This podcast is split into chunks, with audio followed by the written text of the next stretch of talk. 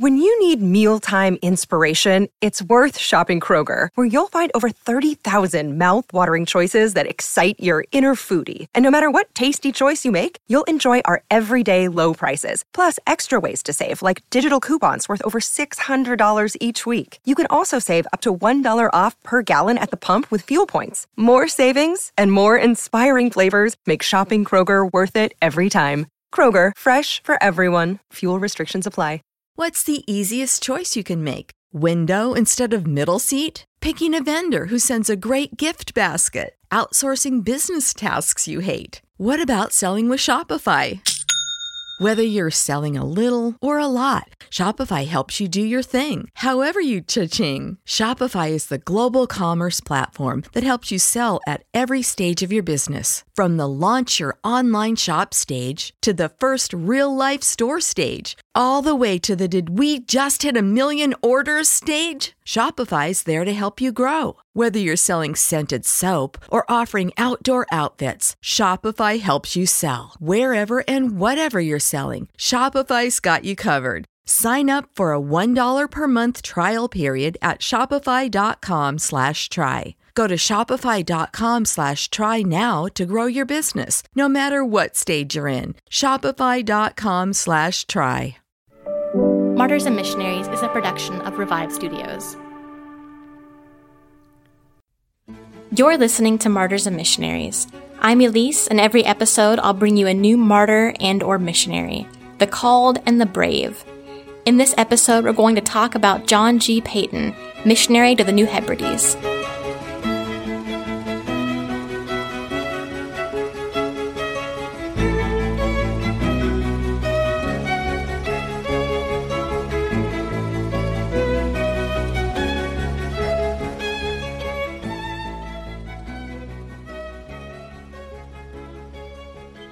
John G. Paton was born in 1824 in Scotland. He was the oldest of 11 children, and he spent most of his life raised in a three room cottage. And he would talk about the most precious room in the house was the closet where his father went to pray. One thing you'll see as you read through his autobiography, or if you know anything about his childhood, his parents' devotion to the Lord was something that was profoundly impactful to him. He would often talk about his father coming out of the prayer closet, his face shining, you know, being so filled with love for the Lord. His father had a heart for missionary service. He loved the Lord. He loved missionaries, loved ministry, but he himself was never able to enter the ministry. So instead, he prayed one day that his sons would be sent in his stead. Paton writes this about his father and about his own conversion. Though everything else in religion were by some unthinkable catastrophe to be swept out of memory, were blotted from my understanding, my soul would wander back to those early scenes and shut itself up once again in that sanctuary closet. And hearing still the echoes of those cries to God would hurl back all doubts with victorious appeal. He walked with God. Why may not I? It was his parents' passionate love of God that kindled in him from a very early age this desire for missionary service. Paton says that often as they finished family devotions, I used to look at the light on my father's face and wish I was like him in spirit, hoping that in answer to his prayers I might be privileged and prepared to carry the blessed gospel to some portion of the heathen world. And I want to share with you guys another story about his mother's faith. And it's, it's kind of rare that we actually get two parents that are both equally devoted to God and we get to hear about that because usually it's, you know, one parent or the other. It's rare that we get to see both together and it's even rarer that it's actually documented. He tells the story that one year the harvest was just absolutely terrible. There was nothing to feed the family with. There was no money and no food. And if you think about it, this is a family of 11 kids. They know how to stretch things, right? So if there is nothing to eat, there is absolutely nothing to eat. So imagine having 11 children to feed and then tucking them into bed with empty bellies. And that would be, as a parent, you know, a terrifying prospect. But instead of wringing her hands and breaking down, their mother tells the children not to worry. She had told God everything and they would have food in the morning. And the next morning, knowing nothing of the family's circumstances, their grandfather sends along a bag of new potatoes, ground meal, and some homemade cheese, plenty of food for a large family to survive. And John's mother, seeing the children's surprise for how God had answered her prayers, had them kneel down with her on the ground to thank God for his goodness. And she said this O my children, love your heavenly Father. Tell him in faith and prayer all your needs, and he will supply your wants, so far as it shall be for your good and his glory. I really like the phrasing she uses here, so far as it shall be for your good and his glory. I think that's a really important thing to remember and to think about in our lives because often we get caught up in, you know, what we want, you know, what we need.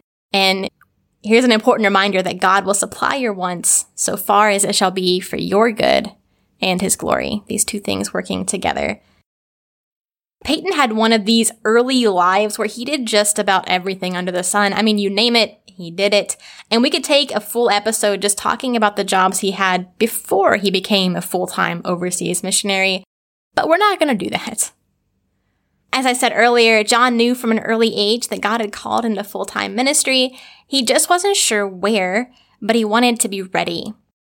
And so he tells this story about being really excited. He's heading off to seminary for the first time, and his father walked with him for the first six of the 40 miles to the train station. And he relates this story. My dear father walked with me the first six miles of the way. His counsels and tears and heavenly conversation on that parting journey are as fresh in my heart as if it had been but yesterday. And tears are on my cheeks as freely now as then, whenever memory steals me away to that scene. For the last half mile or so, we walked on in almost unbroken silence. His lips kept moving in silent prayers for me, and his tears fell fast when our eyes met each other in looks for which all speech was vain. We halted on reaching the appointed parting place. He grasped my hands firmly for a minute in silence, and then solemnly and affectionately said, God bless you, my son. Your father's God prosper you and keep you from all evil. Unable to say more, his lips kept moving in silent prayer. In tears, we embraced and parted. I ran off as fast as I could, and when about to turn a corner in the road where he would lose sight of me, I looked back and saw him still standing with head uncovered where I had left him, gazing after me. I watched through blinding tears till his form faded from my gaze, and then, hastening on my way, vowed deeply and oft, by the help of God, to live and act so as to never grieve or dishonor such a father and mother as he had given me. It is deep gratitude which makes me here testify the memory of that scene not only helped to keep me pure from the prevailing sins, but also stimulated me in all my studies, that I might not fall short of his hopes, and in all my Christian duties that I might faithfully follow his shining example. Before the end of his first year in seminary, he had to drop out. It sounds like he comes down with bronchitis or something like that because he says he was coughing up blood. And he also talks about how he recovered, but a classmate was unable to do things and passed away, you know, a few years later. And when John recovers, he quickly re-enrolls but runs out of money. And he was so desperate that he almost sold all of his books to make ends meet. But instead, he sees an ad for a teacher at the Maryhill Free Church School. And the school is an absolute disaster. He gets the job, and the first thing he's handed is a cane. And he's warned he's going to have to use it an awful lot. And that's not really what you want to hear on day one of your first job, right? Now it's going okay for a while until this couple starts showing up to classes. And they just start causing a ton of trouble. They pull all kinds of chicanery and nonsense. And Paton tells the man in particular to knock it off or get out of class. And instead, this guy, who's quite a powerful guy, you know, he's a uh, he's a farmhand, you know, he's got quite a bit of bulk. He mocks Paton and settles into a fighting stance. So Paton sighs, calmly walks over to the door, locks it, and promptly sorts the guy out. The guy sits down exhausted and defeated and opens his book to study. And there were no more problems after that. In fact, the school just grew and grew until Paton was replaced with someone with more education experience. The parents and students threw him a going away party that he cherished because it was thrown by the very same students who had given him so much trouble early on. I want to point out in these stories that we're going through in this episode that you can clearly see how God is preparing him to go to the New Hebrides and to the people and how the hardships he's going to face there as well.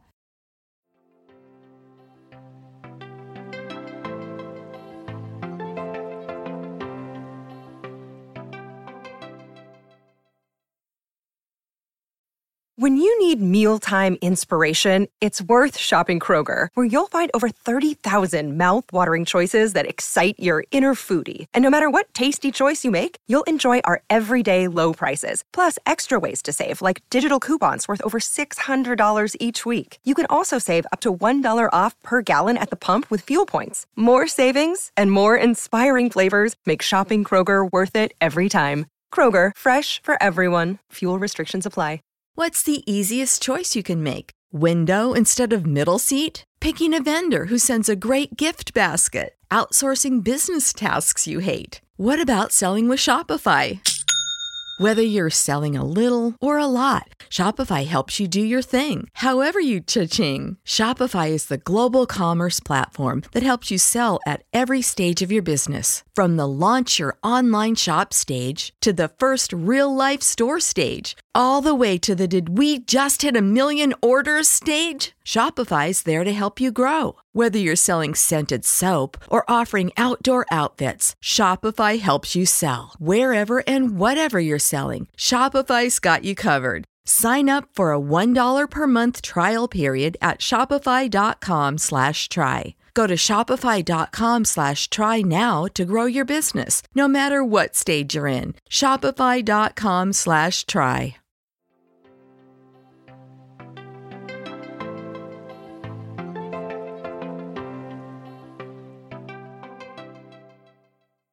The day before he's set to leave the school, he receives a letter asking him to interview for a position as a city missionary at the Glasgow City Mission.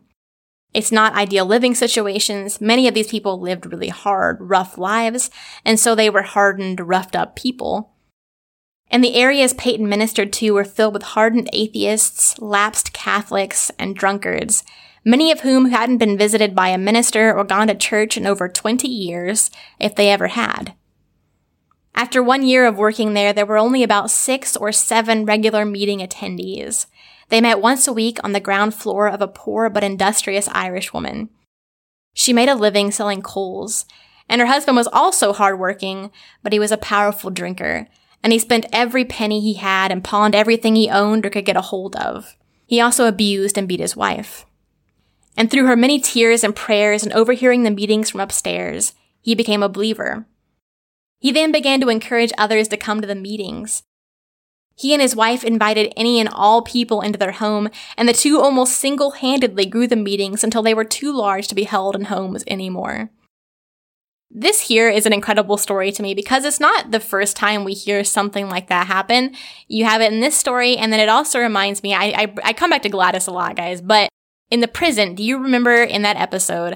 Uh, I think it's the second episode, um, where her prison ministry is just going dismally until this one hardened criminal comes to Christ and the whole prison basically converts.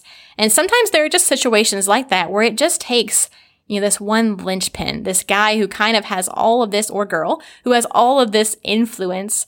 When they see that person come to Christ, that's when things kind of flip around and change for the good.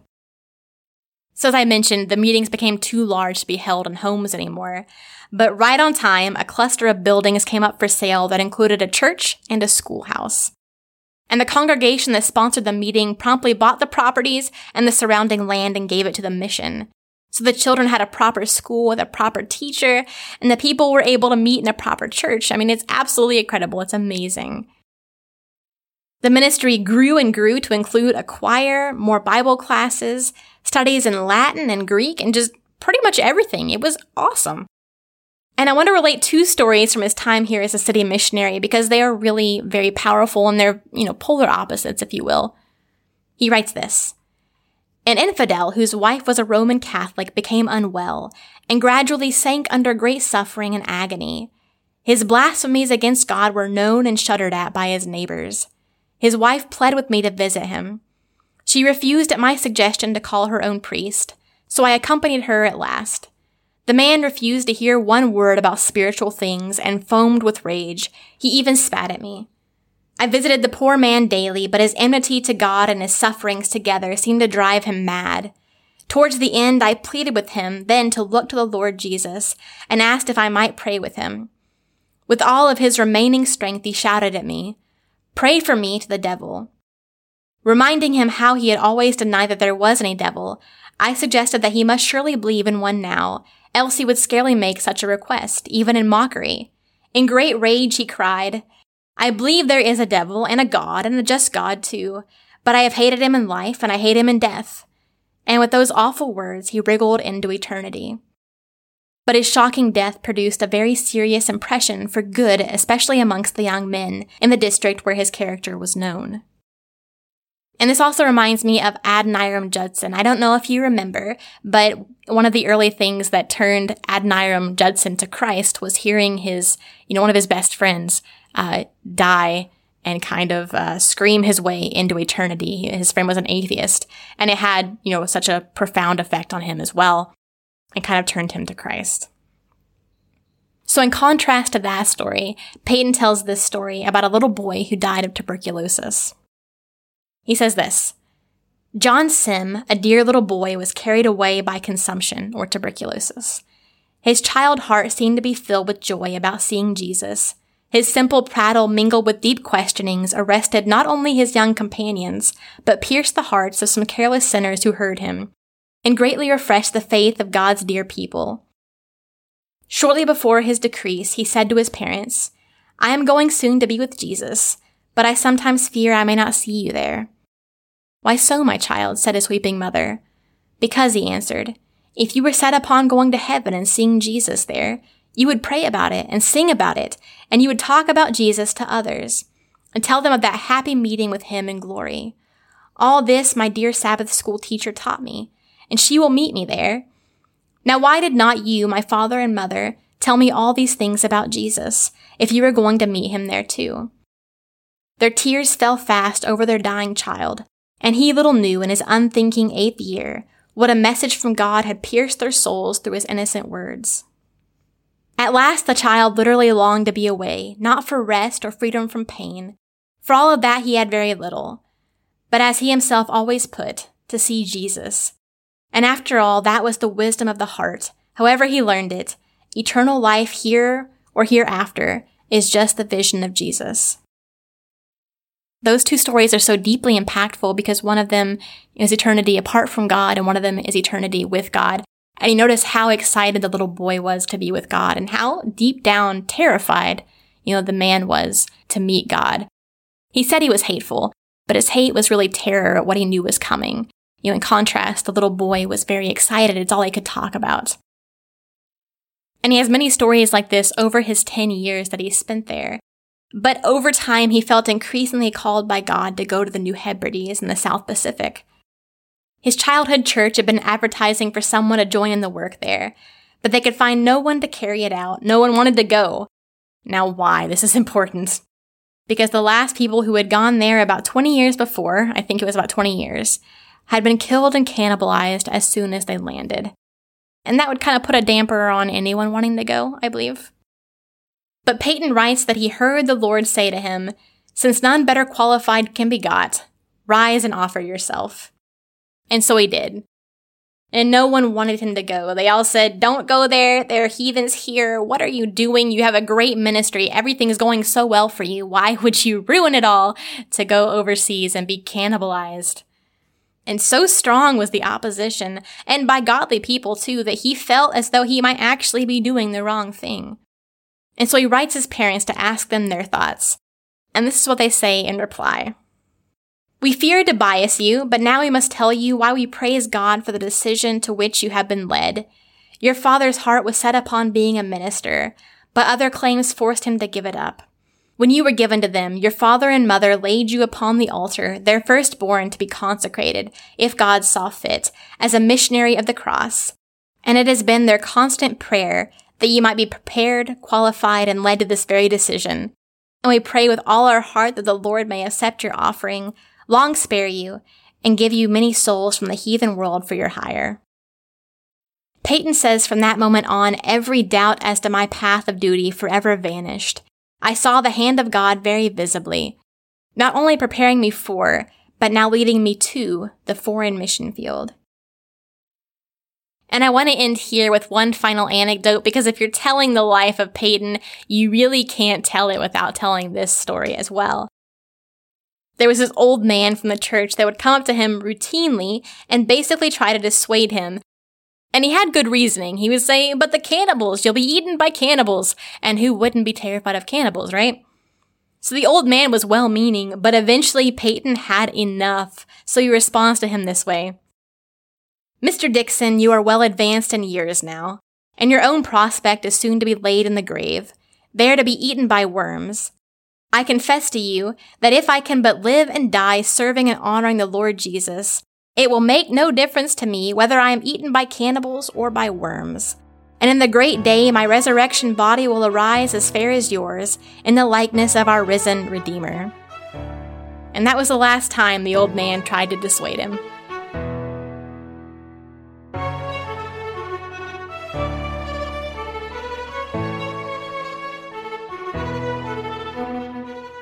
We're going to leave it there for this episode, but isn't it just crazy that he's experienced all these things and he hasn't even left for the New Hebrides yet? And he still has about 40 plus years of ministry.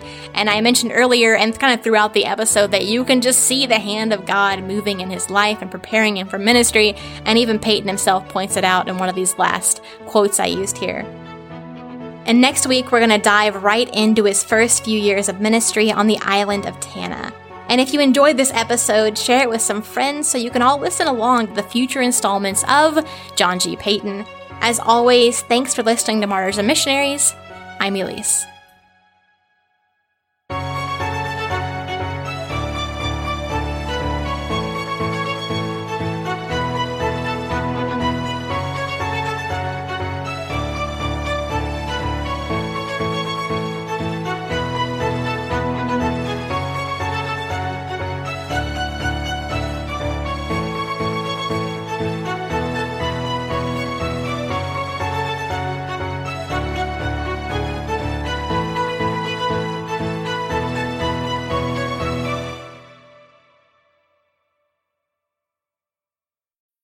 When you need mealtime inspiration, it's worth shopping Kroger, where you'll find over 30,000 mouthwatering choices that excite your inner foodie. And no matter what tasty choice you make, you'll enjoy our everyday low prices, plus extra ways to save, like digital coupons worth over $600 each week. You can also save up to $1 off per gallon at the pump with fuel points. More savings and more inspiring flavors make shopping Kroger worth it every time. Kroger, fresh for everyone. Fuel restrictions apply. Get everything for your next project today at Menards and save big money. Right now, all stock outlets with USB ports are on sale. Ditch the need for bulky USB adapters. Upgrade your home with features like ultra fast charging, allowing you to charge your smart devices up to 40% faster than standard USB outlets. Also, view our weekly flyer on menards.com and check out all the great deals happening this week. Save big